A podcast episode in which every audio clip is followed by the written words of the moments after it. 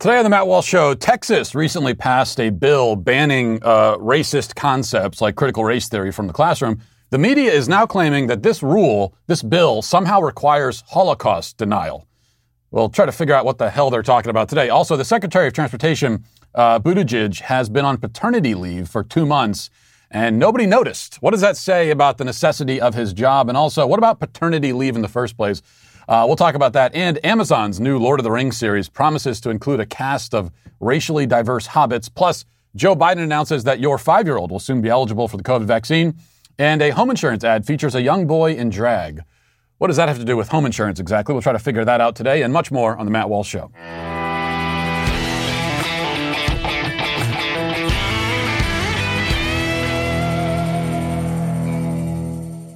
Now, a word from my favorite sponsor, Genucel Serum by Chamonix. Ladies and gentlemen, take a quick look in the mirror. See those bags under your eyes? You can simply get rid of them, and you should, because you all disgust me. Introducing Genucel plant stem cell therapy for bags and puffiness under the eyes. Uh, look, everyone is talking about this. Rosa from New Jersey wrote, I don't know where she wrote this, but she wrote it somewhere. I felt the bags under my eyes firm up and the skin was glowing. Your product helped me to reduce puffiness very fast. In a couple weeks, I stopped using concealer because of the improvement. Actually, I've gone a week without applying heavy makeup. I would recommend to anyone. I've noticed a great difference. And I, everywhere I go in America, as I travel um, this land, I hear this exact. I've, I've met so many roses telling me the exact same thing. And with its instant effects, you'll see results in as little as 12 hours, guaranteed, or your money back. Plus, for new, younger, and wrinkle-free skin, Chamonix will also give you the legendary Genucel XV Wrinkle Treatment absolutely free just for trying Genucel today. You can order now and save big on Genucel today. All packages are up to 50% off. Go to genucel.com and enter MATT30 for an extra $30 off today. That's genucel.com, genucel.com. As you have uh, noticed, especially if you listen to this show, there's been a lot of attention recently on left wing indoctrination in schools and abuses of power by left wing administrators. The corporate media has ignored these issues as much as it possibly can. Most outlets have totally refused to report uh, on the developments in Loudoun County. Uh, most of them have just said nothing at all about it. The Washington Post did mention the case in an article yesterday, but the article doesn't say that the assault happened in a bathroom. Doesn't mention anything about the bathroom policies Loudoun County pushed through. Doesn't mention that the alleged rapist was reportedly wearing a skirt.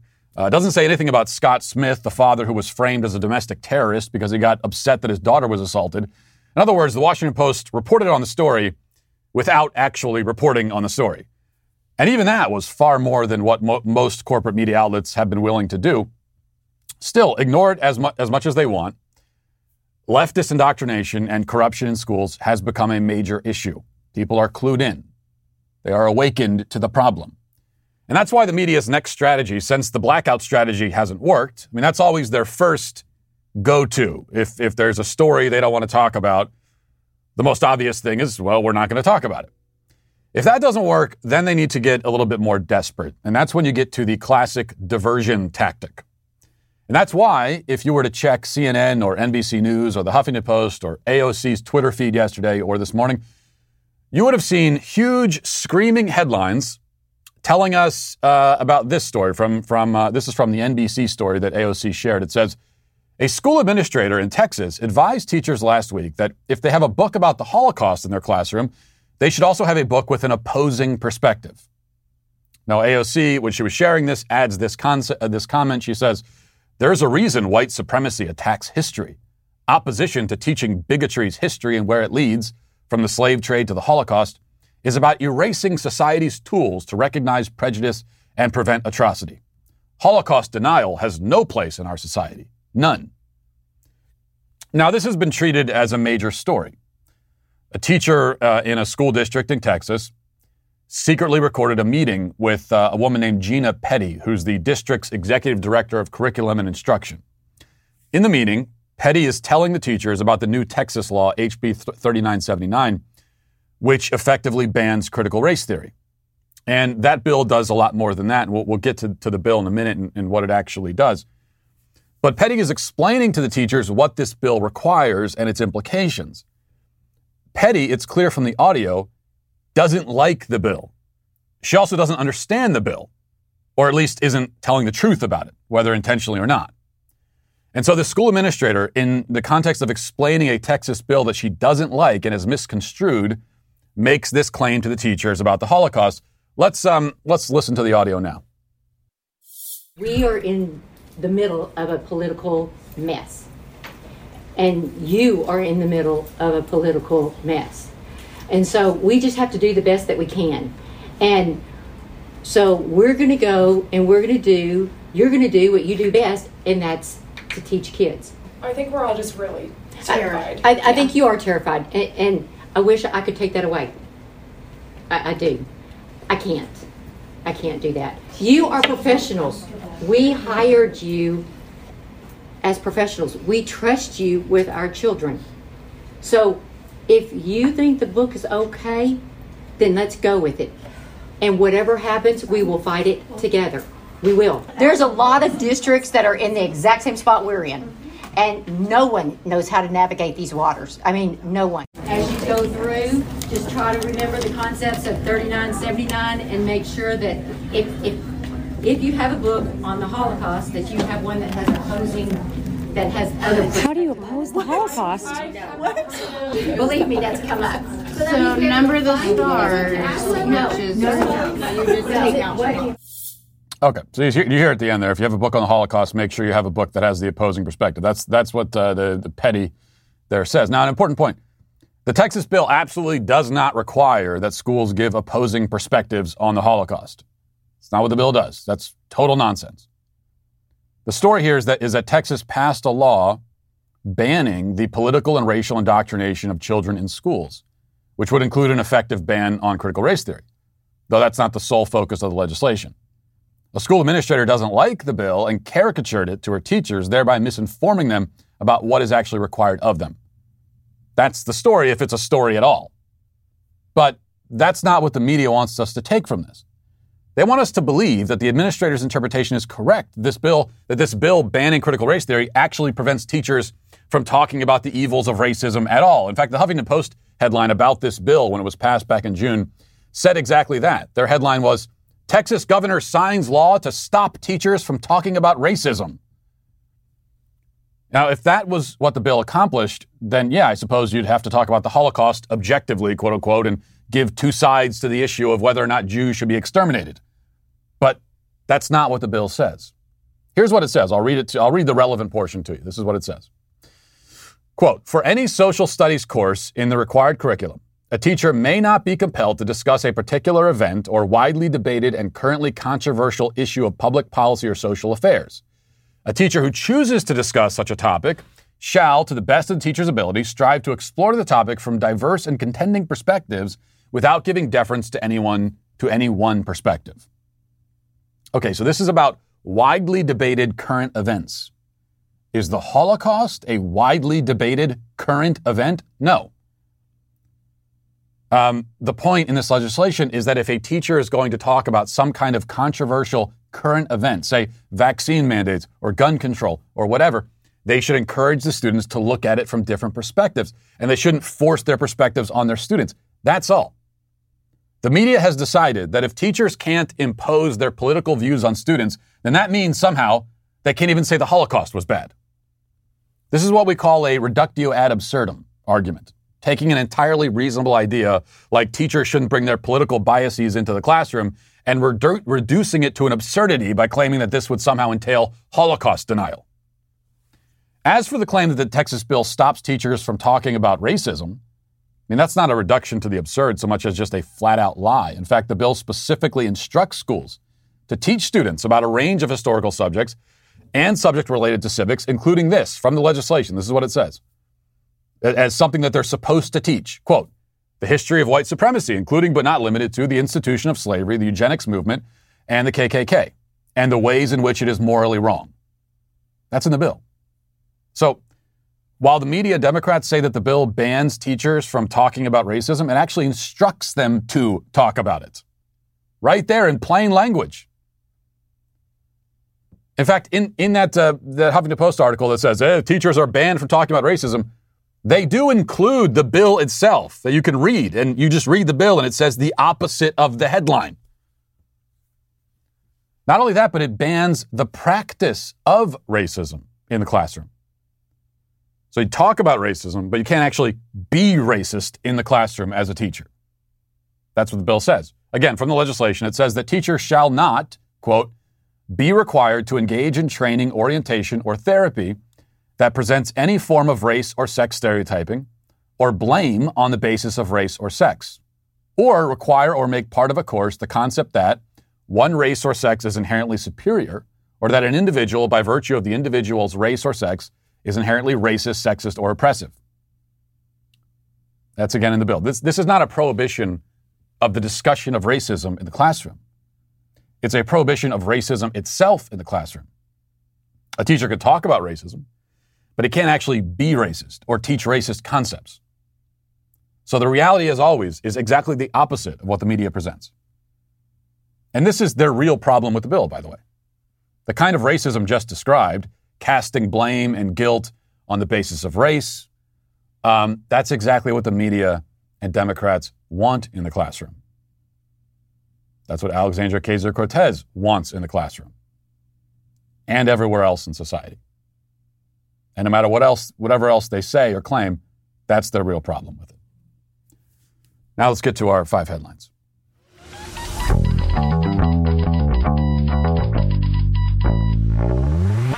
I'm very happy to introduce an incredible app that uh, everyone who buys gas needs to know about. It's called Get Upside. My listeners are making up to 25 cents for every gallon of gas every time they fill up.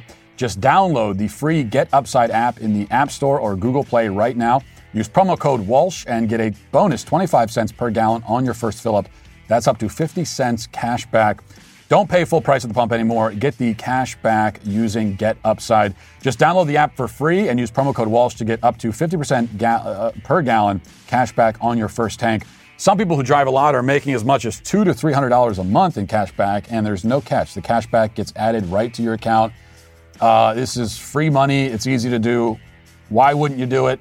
You can cash out anytime to your bank account, PayPal, or an e-gift card for Amazon and other brands. It really is as simple as that.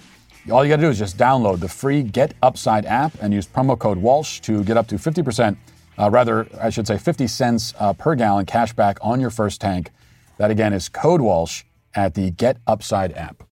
Uh, I do have to, I mean, I have to acknowledge some big news over um, on the YouTube channel. We did get to 400,000 subscribers. Uh, so it has been and I, I, I, I, it seems like we just we just celebrated um, with uh, I think it was with my tremendous banjo performance, 300,000 subscribers not long ago. So the channel is uh, is growing fast, and I'm very grateful for that. And I'm very happy about it. And in fact, to acknowledge our 400,000 subscribers, I will now perform a celebratory gesture. Are you ready?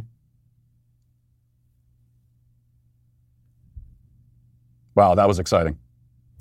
Now let's uh, let's move on. And if you're just listening to the audio, you have no idea what you just missed. You'll never know. Uh, we'll start with this. This is a, this is kind of an interesting case, and I have a, a, a few different angles to to uh, attack this this story from.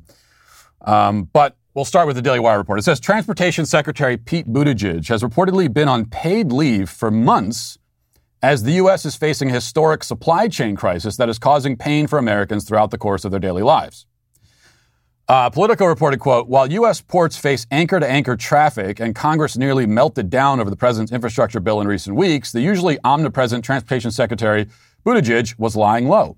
They didn't previously announce it, but Buttigieg's office told West Wing Playbook that the secretary has actually been on paid leave since mid-August to spend time with his husband, Chasten, and their two newborn babies.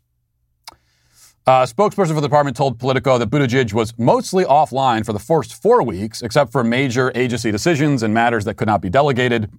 Um, he's been ramping up the activities since then, according to a spokesperson, adding that Buttigieg will continue to take some time over the coming weeks to support his husband and take care of his new children. Um, Senator Marsha Blackburn, uh, right here in Tennessee, slammed Buttigieg in a statement to Breitbart News on Thursday, saying, We're in the middle of a transportation crisis and Pete Buttigieg is sitting at home. Meanwhile, cargo boats are unable to dock and shelves are sitting empty. Pete needs to either get back to work or leave the Department of Transportation. It's time to put American families first. Okay, so this is, Uh, this is this is pretty incredible.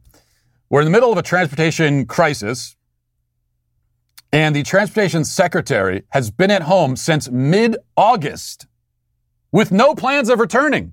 It's been two months, and he's saying, well, he's going to start ramping up activities now. Start ramping it up. So he's two months into his paternity leave, where he's getting paid to sit at home with no plans of returning yet. And meanwhile, this is a cabinet secretary, someone appointed by the Biden administration, has been off the job since the middle of the since uh, you know the middle of August, and nobody even noticed until right now. That's a government job for you. Okay, that that is a job that that is a bureaucracy for you, where you can disappear for two months and it, it, it, it it'll be eight weeks before anyone says, "Hey, what whatever happened to that guy?" Which guy? Oh, you know, Buddha. I mean, the guy that runs this whole thing. Oh yeah, we, we haven't really seen him around. Then, then they give him a call. Oh yeah, guys, I've been here since uh, I've been here since August. That's that's the way it works in a bureaucracy. I mean, it can't work that way in the private sector, right? Because you you know you you have a job where you actually have to perform a function, and you're needed to do a certain thing, and, and if you and if you don't do the job, people are going to notice. Um, I'm just a podcast host, for God's sake. But but I'm pretty sure that if I didn't show, I, I don't think I could not show up to work for for two months and nobody would notice. Um, so he gets two months and counting of paid paternity leave. And I think so. There's, there's a couple things that this tells us. First of all, if you are able to disappear from your job for two months and nobody notices, then that's a really good indication that your job is not necessary. Okay, you're, you're, if, if, there, if there are jobs in government where we can afford to lose you for two months, then that job needs to be gone. We need to eliminate that job. Um, what about paternity leave itself? Okay. Now, as you know, I, I speak on this subject as a, as, a, as a man with four kids. So um, I know of what I speak. And this is one of those issues where you got a lot of childless people who are chiming in and it's very clear that they're childless because they, they don't know what they're talking about.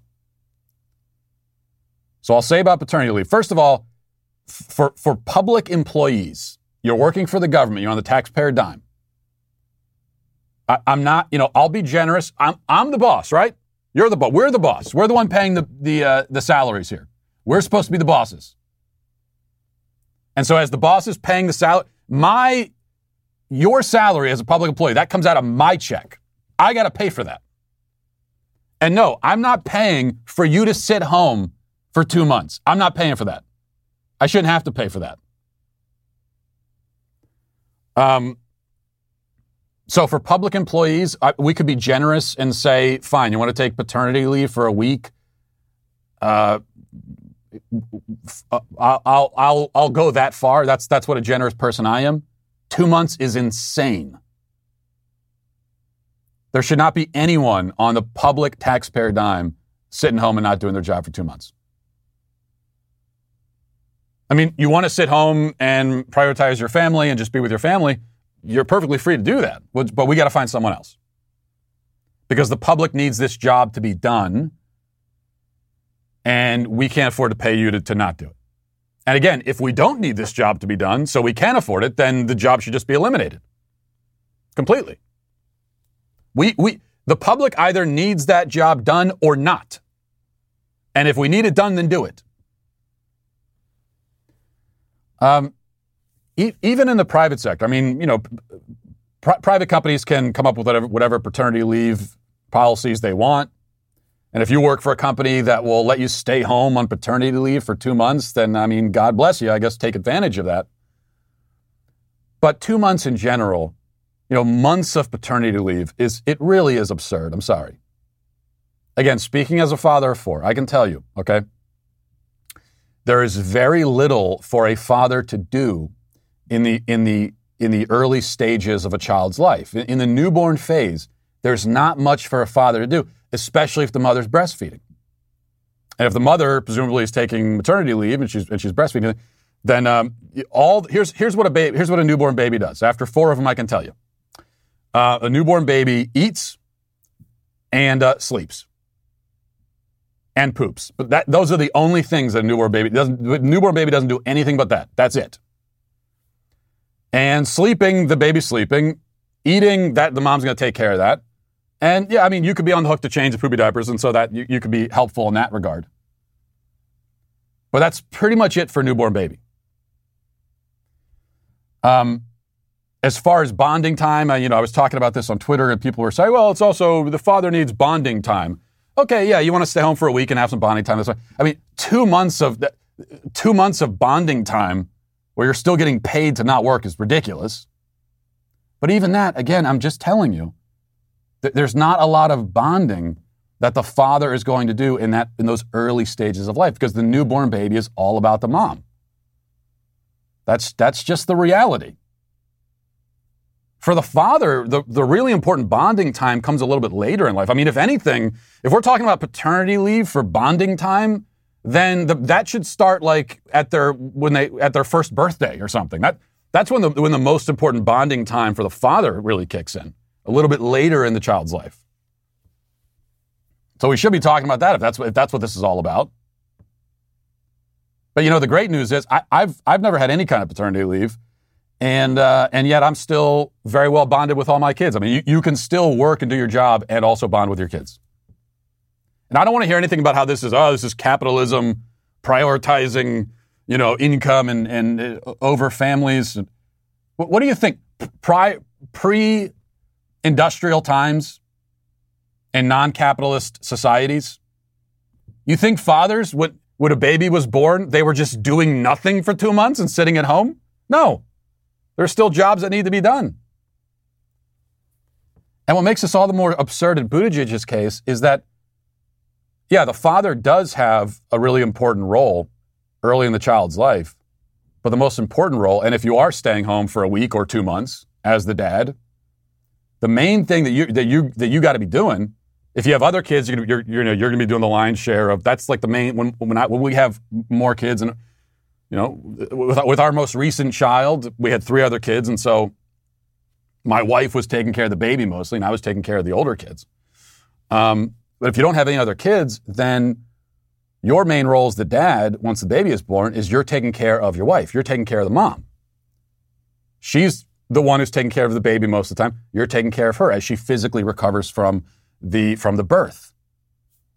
But Pete Buttigieg doesn't have a mom to take care of. There's no one who's physically recovering from any kind of birth. So I'm not sure exactly what he's even doing for those two months. Nothing. He's just sitting around having a nice vacation. Okay. Um, let's see what else we got here. I thought this was this was interesting, given the timing of it. So I'm going to read from the Daily Mail. It says the chairman of Nike's successful Jordan brand has revealed that he murdered an innocent 18-year-old boy in, eight, in 1965 while he was a gang member. Larry Miller, 72, announced Wednesday in a Sports Illustrated interview that he served time in prison after fatally shooting Edward White when he was a 16 year old member of Philly's Cedar Avenue gang. Miller says he uh, took to the streets drunkenly and in search of revenge after one of his friends and fellow gang members was fatally stabbed by a member of the rival 53rd and Pine gang. Um, 53rd and Pine, that's a gang. It sounds like a boutique clothing shop. Uh, the business tycoon didn't know White, didn't know the victim, but wanted to avenge the murder of a fellow gang member and says he ended up shooting and killing the first person that he saw. So he just went. He did. He this, this wasn't even a, really a revenge killing. He found some random person and simply killed him. Um, White did nothing to provoke him, and there's no suggestion he was a member of any other gang. He died on the spot after being shot with a 38 Miller, and uh, Miller had gotten from his uh, from his girlfriend. Um, and why is Miller telling us this story now? Apparently, he had kind of kept, kept this to himself as he was climbing up the corporate ladder, and he's a very successful person now running the Jordan brand.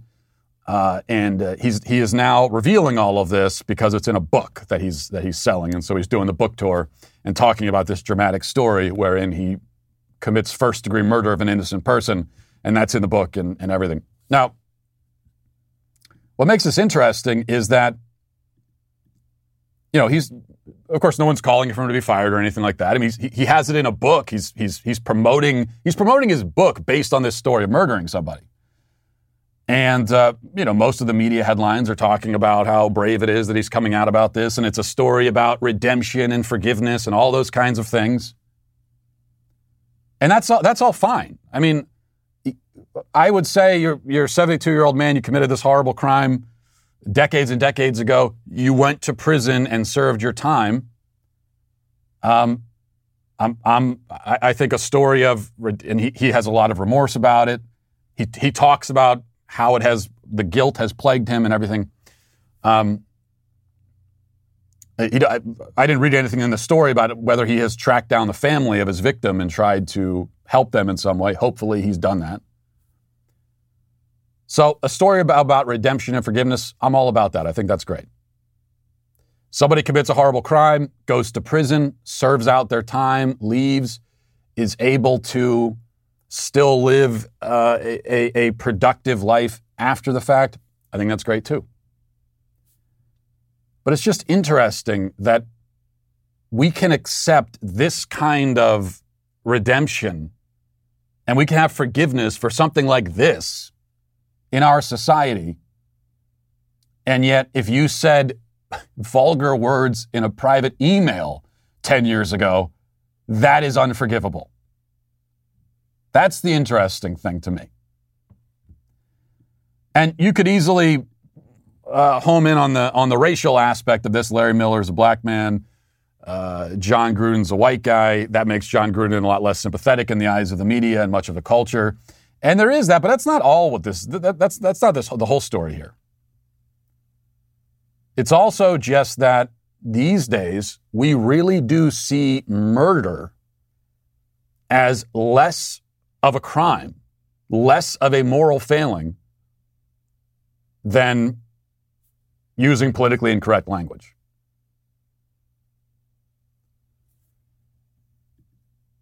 You know, if, if, if Larry Miller had revealed his own emails, if rather than have, having killed someone when he was a teenager, if he had revealed his own, or I guess back then it would have been letters that he'd written, you know, where he used like the F slur for gay people or something like that.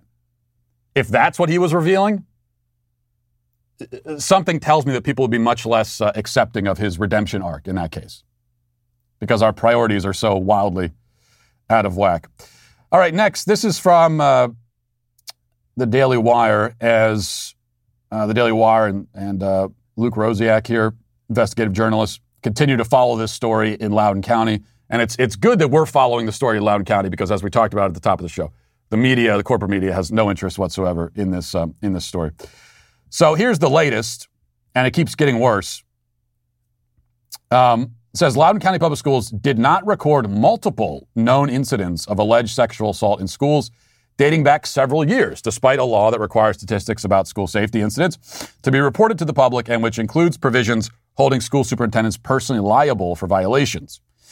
After the Daily Wire raised the discrepancy with the Virginia Department of Education, the spokesman, Charles Pyle, said that uh, the VDOE is reviewing the discipline, crime, and violence data submissions of Loudoun County Public Schools and is in communication with LCPS to determine whether the division's reporting is accurate and whether the division is in compliance with state and federal law.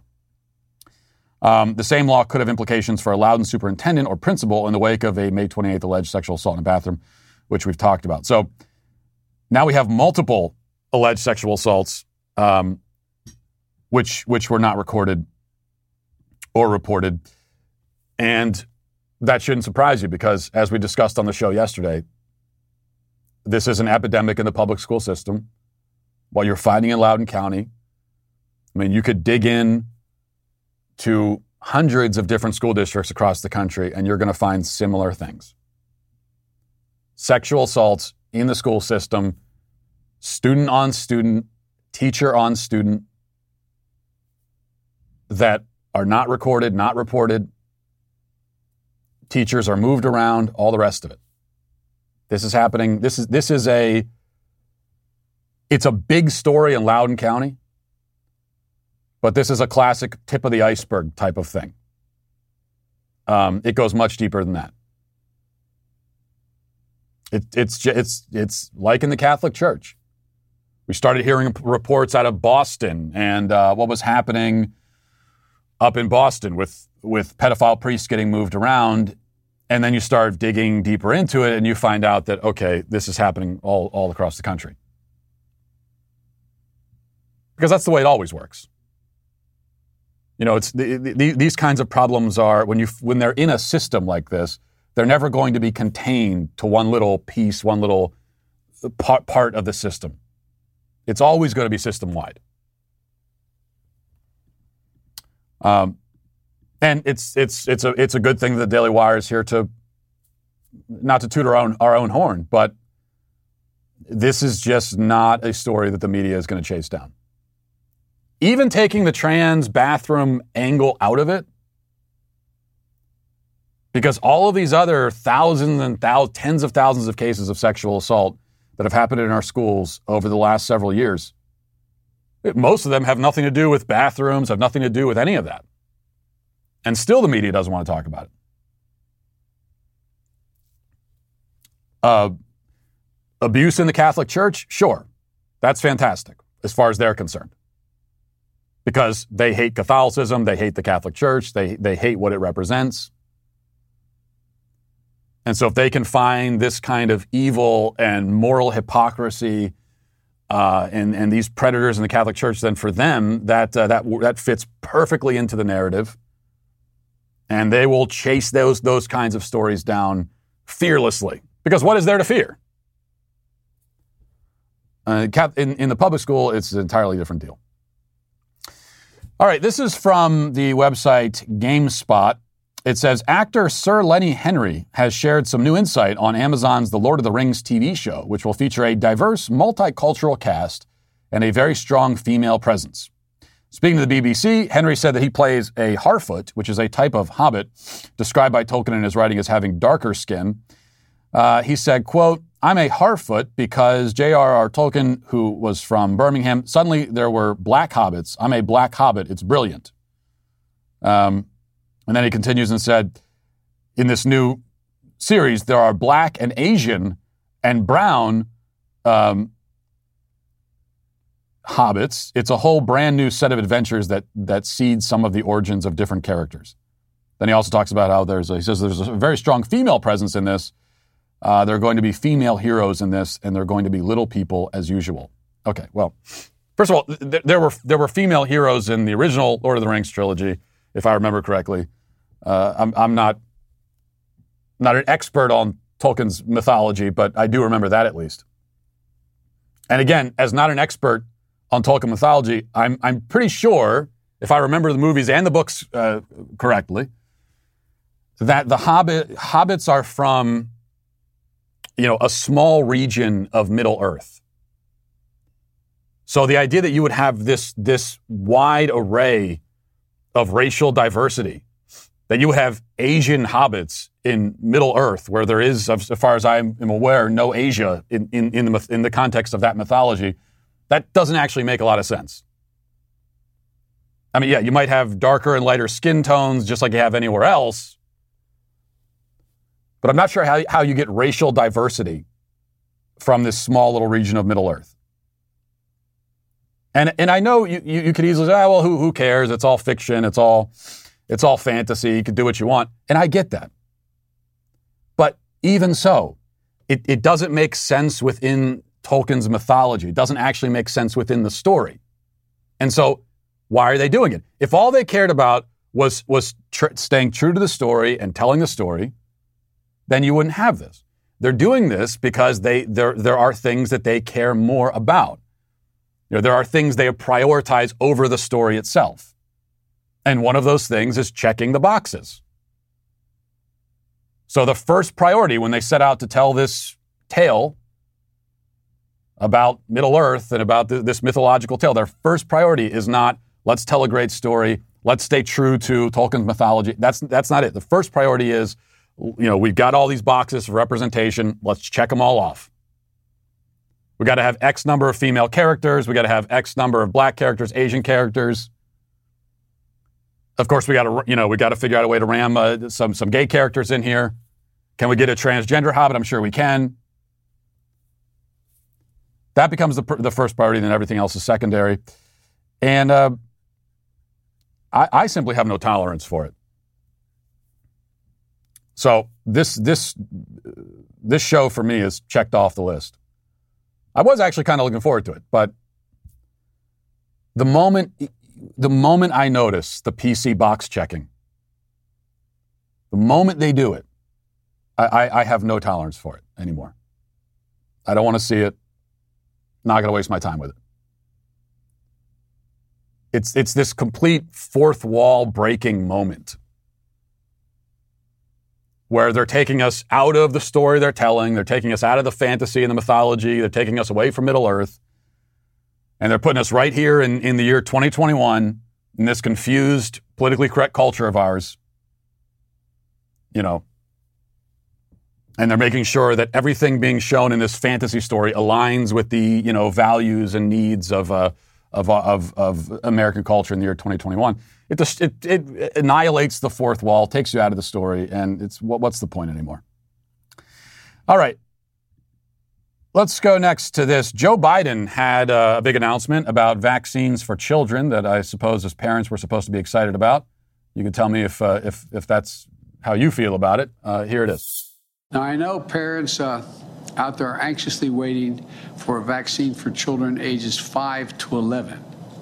The good news is the FDA and outside experts from the CDC are set to make its determination as to whether the vaccine will be authorized for that age range in the next few weeks. If authorized, we are ready. We have purchased enough vaccines for all children between the ages of 5 and 11 in the United States. And will be, it'll be convenient for parents to get their children vaccinated at trusted locations. And families will be able to sleep easier at night knowing their kids are protected as well. Um, I mean, I've been sleeping fine at night, except when the kid is in bed with us because he had a nightmare and is kicking me in the face all night. Um, but as far as COVID goes, I, I've been sleeping perfectly fine. You know, as a parent, if you've been losing any sleep, worried about your kids and COVID, then that's a sign of your of your own extreme paranoia. Um, he says the good news is that the FDA is approving the vaccine for kids. No, the good news is that your kids have this thing called um, an immune system. And as it happens, their immune system, this is not the case for people in older age groups necessarily, but for them, their immune system provides them even better protection than the vaccine does for older age groups. That's the good news.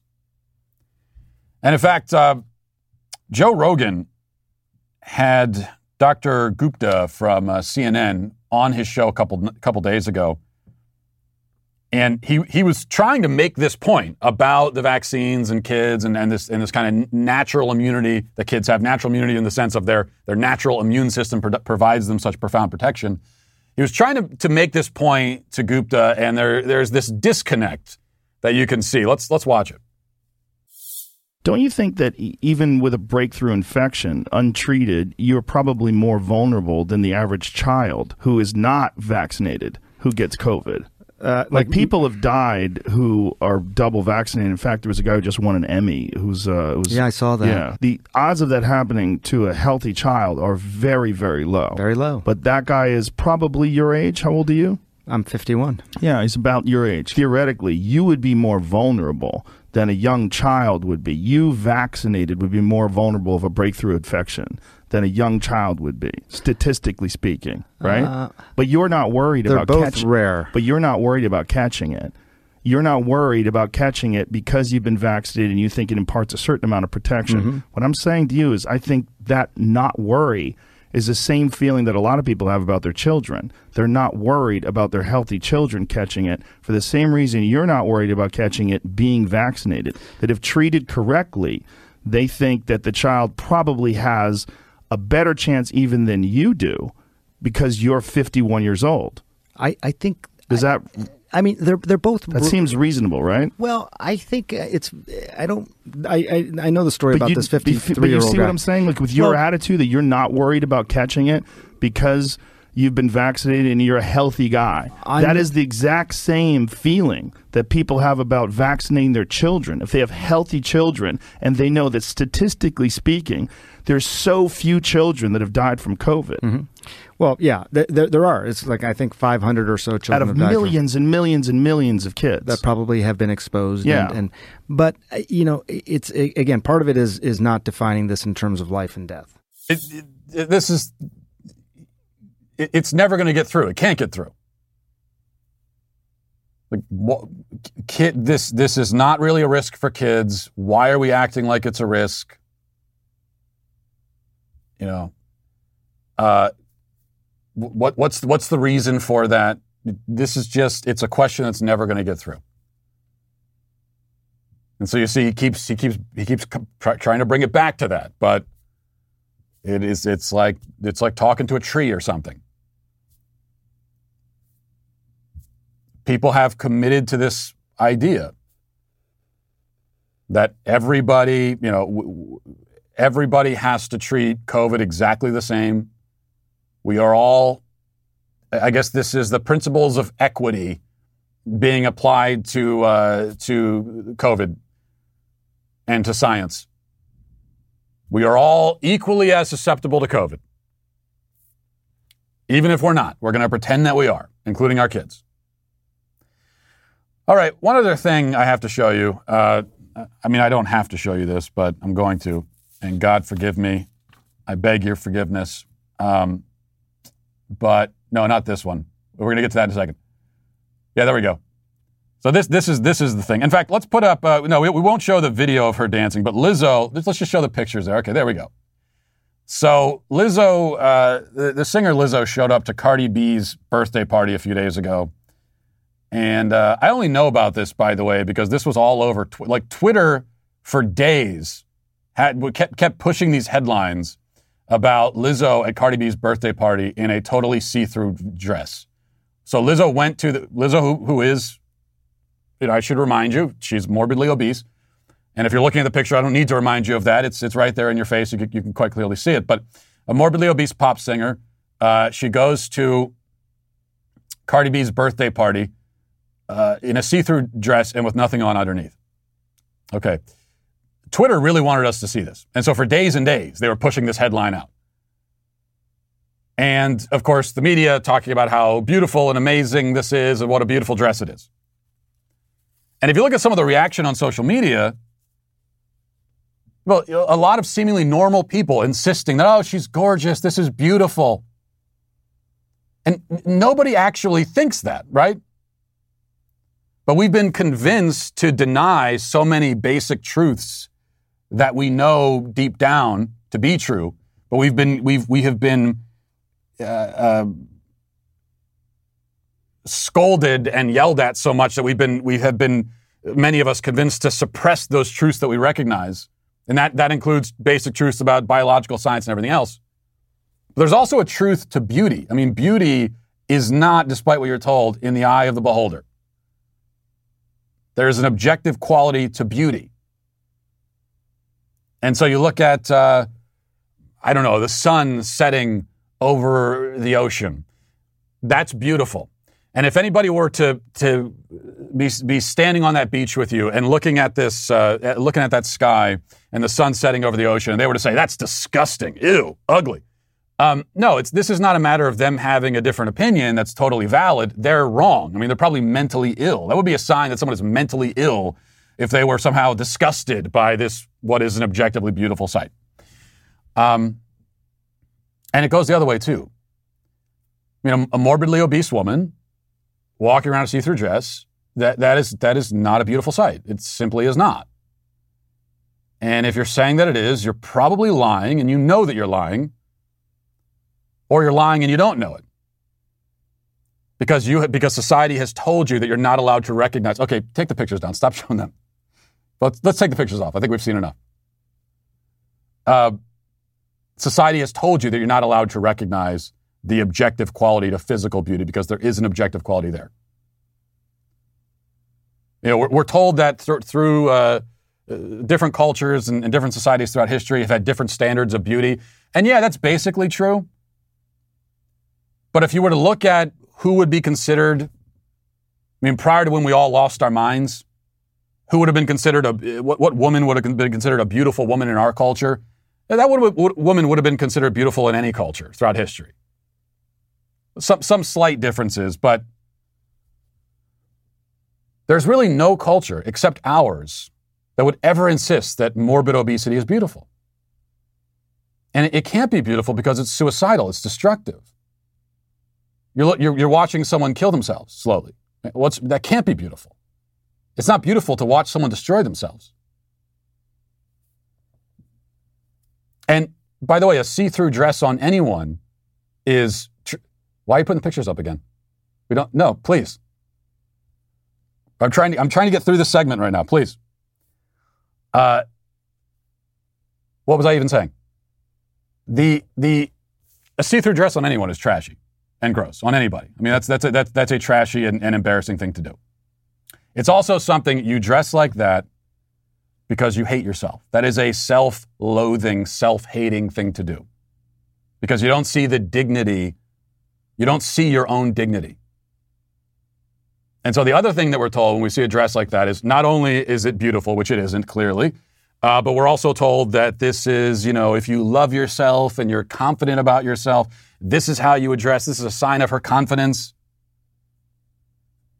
But we know that's not the case. In fact, we played the video a few weeks ago where Lizzo was uh, crying on Instagram Live because of some of the mean comments people had made about her. That's an honest moment. I mean, this is someone who very much has a lot of self doubt, and um, and you you know that not just from crying on Instagram Live, but because that's what you do. That's that is overcompensation to an extreme degree. If you really love yourself, then you would respect your own dignity and going out like that is undignified.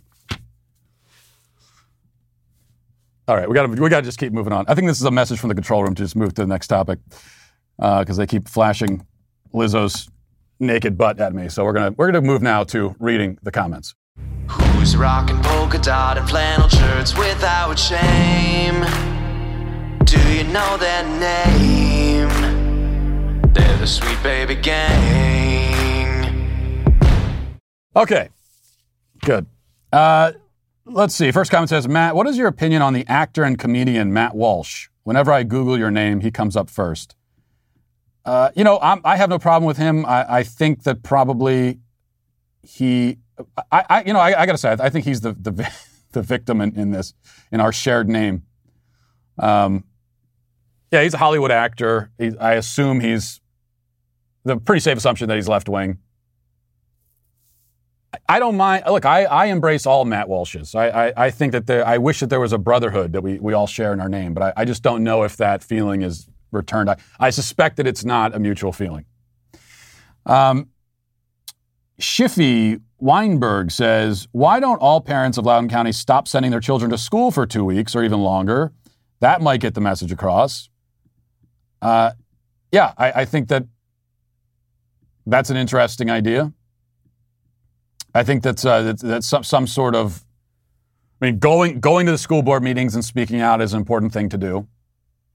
But Loudoun County is making that as difficult as possible. And again, they only give you the 60 seconds, which is absurd.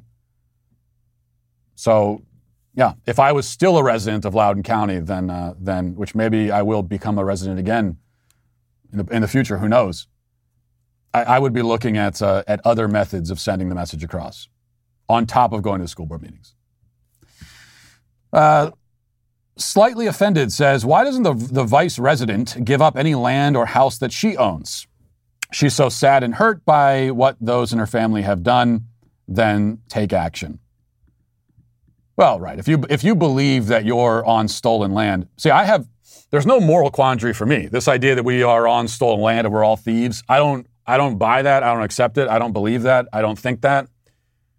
And so I'm going to go about living my life. But if you actually believe that you are on stolen land and yet you continue to live on it, well, that morally, that makes you a thief. You know, I don't have the moral guilt of a thief because I simply don't accept the, pres- the premise at all.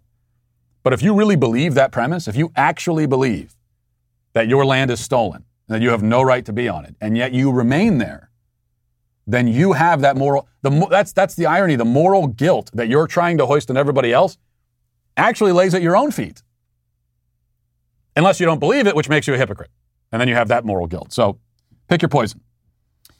Uh, David says, "I wish you were my daddy and you could put me back to sleep after a bad dream." David, no, don't. You're taking liberties with the sweet daddy thing that that uh, are not acceptable, and you are banned from the show. How, how dare you, sir? Uh, Major Tom Fisher says, was thinking about the question about Daily Wire's future movies, and now I really want to see DW buy Big Idea back from DreamWorks and finally bring back Veggie Tales, bringing it back to its home in Tennessee, too. I can tell you right now, if Daily Wire buys Veggie Tales, I quit. I want no part of that. Um, and uh, let's see what else we got. Luke says, Are you going to do a review of the new Adele song? Uh, no, because I only review songs that are terrible. That's the rule. And I did hear that. Adele has a new song out, apparently. And uh, I did hear it, and yeah, it wasn't bad.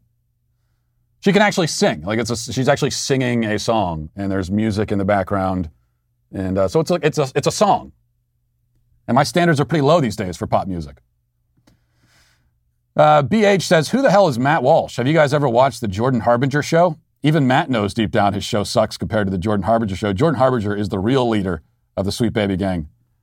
Well, I can't deny that, BH. I think you're I think you're exactly right.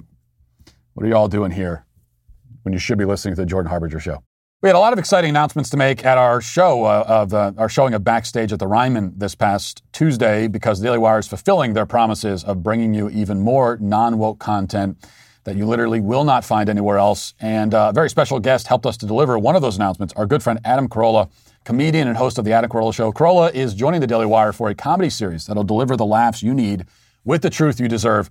And we can't wait to share the final product with you. The first few episodes will drop in November, with more to come early next year. So there's no better time to join us than right now. Head to dailywire.com slash subscribe and enter code, code 2022 for 25% off your membership. That's dailywire.com slash subscribe, code 2022 for 25% off a Daily Wire membership. And you know, it's been an exciting week for the, week for the Daily Wire, and this weekend's Sunday special only adds to the excitement. Ben will be joined uh, by none other than Bari Weiss, a brilliant writer, journalist, and now the voice of her own excellent podcast called Honestly. They sit down to make sense of all that's been going on today, and it truly is worth a listen. Go check it out this Sunday at dailywire.com or on Ben's YouTube channel, Ben Shapiro. Daily Wire members get access to special bonus content from Sunday special episodes, so don't miss out. Join Daily Wire today. Now let's get to our daily cancellation. Today, we cancel John Lewis. Um, not the late congressman, but the UK company which provides home insurance, among other things. The company's been making some headlines, uh, mostly positive headlines, over an inclusive and progressive new advertisement, which features, as so many ads do these days, a young boy cross dressing. Now, the ad title, we can just play the ad here while I'm talking um, so you, you can see. The, the, the ad is titled Let Life Happen, and it opens with the boy in what appears to be his sister's room kind of dolled up in, uh, in girl clothes with makeup smeared all over his face. And he's got jewelry on and he's got, uh, he's got high heels. And the room is completely trashed and torn apart. And then, and there he is there. And then the boy begins dancing through the house. And uh, he's, at one point, he's smearing paint on the walls, kicking over lamps, tearing books off the shelves. Uh, he knocks over his sister's paints and he spills them on the carpet. Towards the end, he, he throws glitter all over the living room. He starts dancing on top of the table. And then you see at one point his, his mother is looking on with a blank expression. And then the ad ends with the words, Let life happen, home insurance. So that, that's the ad. Now, before we even get to the issue of the boy in the dress, I think there are a number of basic concept problems with this ad. The first is that no insurance company on earth I can tell you this right now, including John Lewis, I'm quite sure, will cover damage to your home which has been caused intentionally by your bratty child while you sat there and watched. Anyone who's ever de- dealt with home insurance companies knows that home insurance in general is great until you actually have to use it. Okay, the insurance companies would prefer that you just pay them each month and never actually use the product you've been paying for. If you do dare to file a claim, they're almost offended when you when you call them up and say, "I got to file a claim." What you What do you mean you got to file a claim? They'll do everything in their power to ensure that your claim isn't covered by the policy you paid for. Th- th- There's almost always some fine print technicality, like you call and say that uh, you have a burst pipe, and they'll say, uh, "Well, wh- when when did the pipe burst?" And you'll say it happened on Tuesday morning, and they'll say, "Oh, well, uh, oh, unfortunately, if the pipe burst on Tuesday between 6:15 a.m. and 8 8:17 a.m., we can't cover it. That that was in your policy. It's uh, you know, unfortunately, we just we just can't." So my point is that they definitely aren't covering the damage done by your out of control son during his impromptu drag performance. Even if they say they will, they won't. But maybe that's neither here nor there.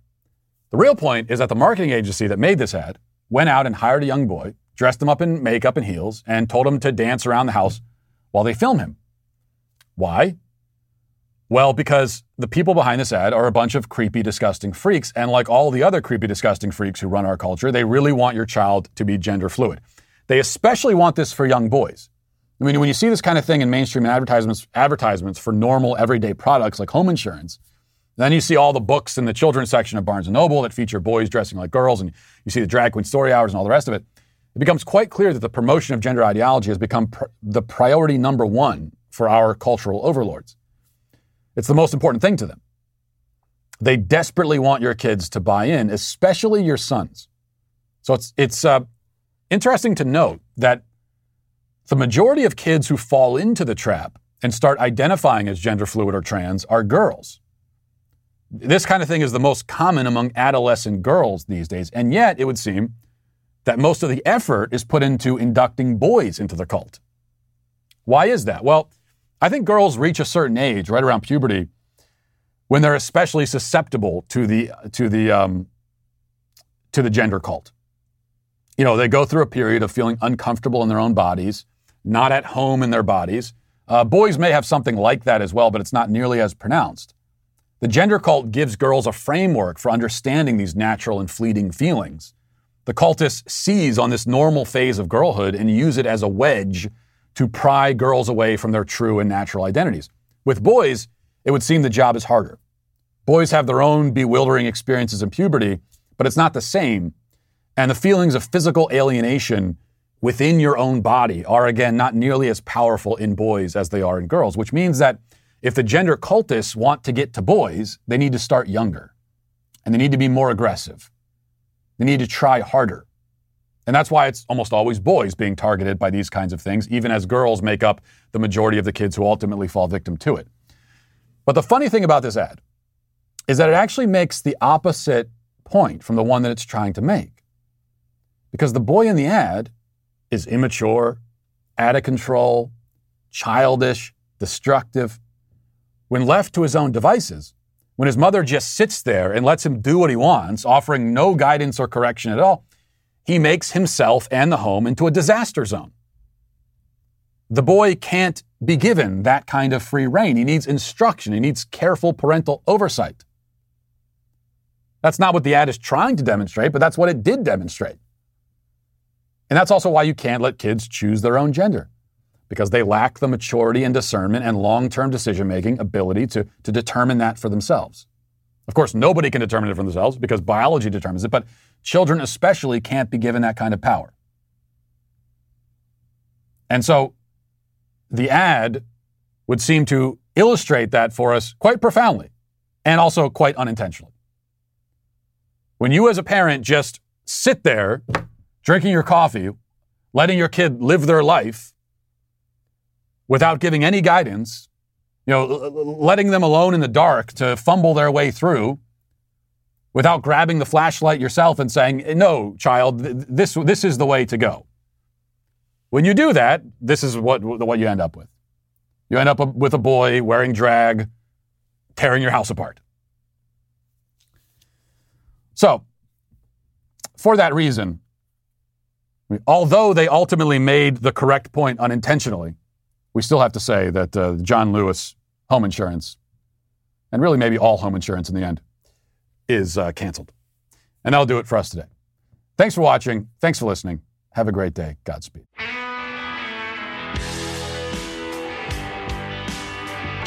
Well, if you enjoyed this episode, don't forget to subscribe. And if you want to help spread the word, please give us a five star review. Also, tell your friends to subscribe as well. We're available on Apple Podcasts, Spotify, wherever you listen to podcasts. We're there. Also, be sure to check out the other Daily Wire podcasts, including The Ben Shapiro Show, Michael Knowles Show, The Andrew Klavan Show. Thanks for listening. The Matt Walsh Show is produced by Sean Hampton, executive producer Jeremy Boring. Our supervising producer is Mathis Glover. Our technical director is Austin Stevens. Production manager Pavel Vodosky. The show is edited by Ali Hinkle. Our audio is mixed by Mike Coromina.